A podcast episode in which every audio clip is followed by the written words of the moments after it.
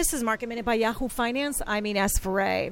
The markets are in the green today, rebounding from the sell off from yesterday. WTI is up about 1%. Oil is breaking its five day losing streak over reports that OPEC is considering extending its production cut until at least June because of concerns over the coronavirus and the impact that this could have for oil in China and also taking a look at Xerox. It's the best performer on the S&P 500 after a better than expected quarter.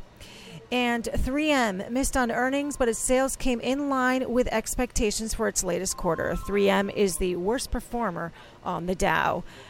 For more market minute news, head to yahoofinance.com.